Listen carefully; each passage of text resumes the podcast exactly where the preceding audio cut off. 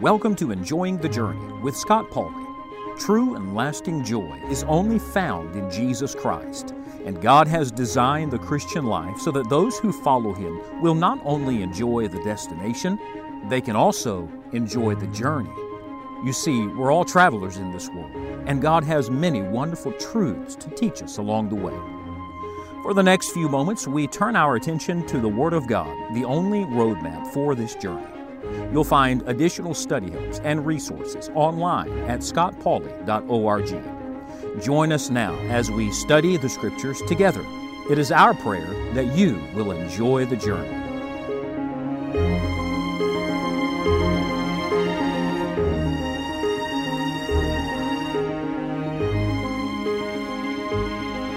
What was the difference between King Saul and King David? Well, many things come to mind, of course, but in the end, there was one great difference. Saul was concerned about his own name, and David was concerned about the name of Jehovah God. Saul was concerned that someone else got more notoriety, that he wasn't honored as he should have been honored. David had one concern, and that was that all the earth would know that there was a God in Israel.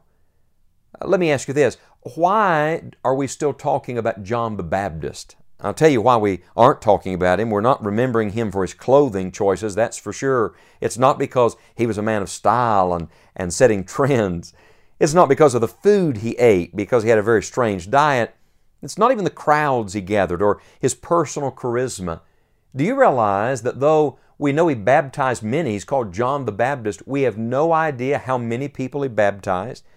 Now we remember John the Baptist, the one Jesus said, Never has a man greater been born of woman, because of one statement. John said, He, Christ, must increase and I must decrease.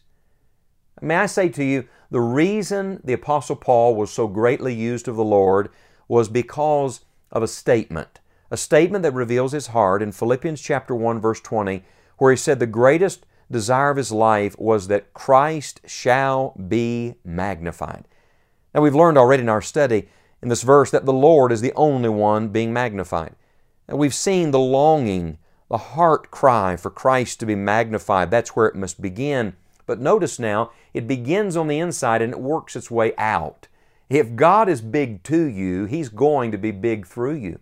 And so listen to the wording of the verse again. He says, So now also Christ shall be magnified in my body, whether it be by life or by death. Don't miss that little phrase, in my body, because here we see the lens through which Christ is magnified. I don't know about you, but if I were the Apostle Paul, I would think that my letters were perhaps the way in which Christ was being magnified, or maybe my sermons. And yet it's not in my sermons, it's not in my epistles, it's not in my work. It's in my body.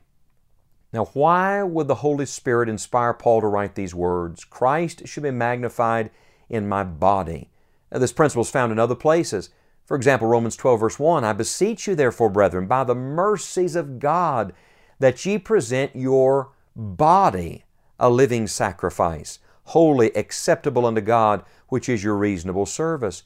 It begins with the body. Paul writes in another place, we have this treasure in earthen vessels, that the excellency of the power may be of God and not of us.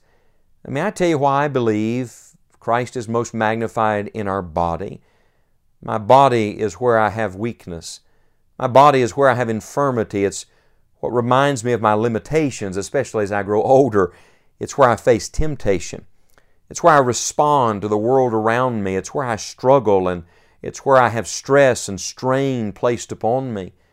I tell you what my body is. My body is the most humble thing I have. Now, I have a spirit, I have a soul. That's the eternal part of me. But my body is that part which decays. It's that part which grows old. It's the part that is uh, area of my life I struggle with most every day, and yet it's the area in which Christ is to be magnified. Notice, please, Christ wants rule and reign over every area of your life. Not just in the secret place, but in the day to day parts of your life. And not just when you're sitting in church and have a good frame of mind. The hymn writer said, I dare not trust the sweetest frame, but wholly lean on Jesus' name. No, even in my weakness, even in my sickness, the psalmist wrote that before I was ever even born, in God's book, all my members were written. What does that mean? Every instrument God has given me, every part of my body, God created, God gave it to me, God has sustained it. God's the one who gave you health and strength and life for this day. Take a breath right now, would you? Isn't that wonderful? Beats the alternative, doesn't it? You're alive today. Why are you alive? Because God kept life in your body. Another reason I believe this is important is because your body is that area of your life that is seen by others. You see, you cannot see my spirit, only God sees my spirit.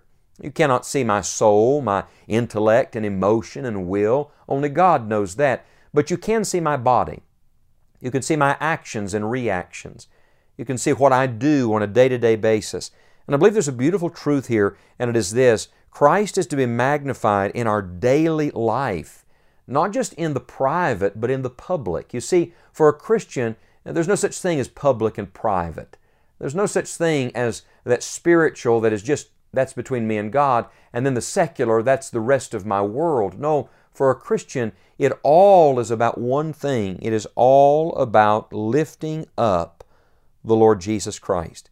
And I want to say to you that this one little phrase, Christ should be magnified in my body, unlocks so much blessing for every other area of life. That's why the psalmist wrote in Psalm 34, verse 3 Oh, magnify the Lord with me, and let us exalt His name together.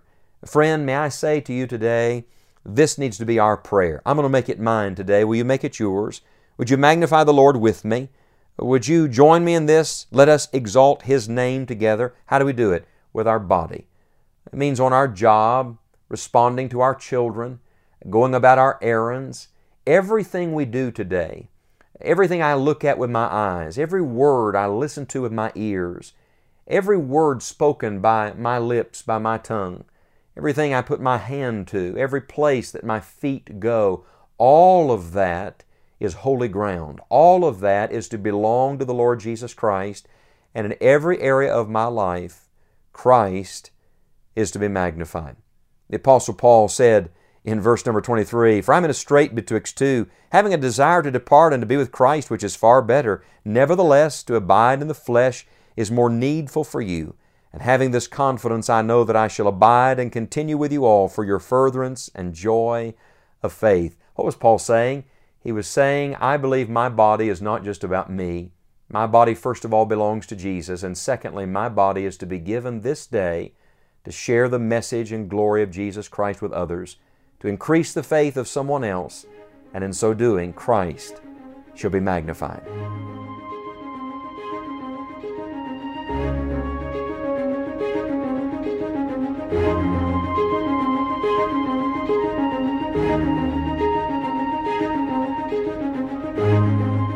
Thank you for listening to today's episode of Enjoying the Journey. The only thing that matters in this world and in eternity is your personal relationship with Jesus Christ. If you have never trusted the Lord Jesus Christ, would you repent of your sin and by faith take Him as your Savior? Friend, God loves you and Jesus died for you. He died for your sins and rose from the dead so that you could have eternal life. You do not have to journey alone. Jesus will come into your life to be your constant companion. Simply pray, Lord, be merciful to me, a sinner. God promises that whosoever shall call upon the name of the Lord shall be saved.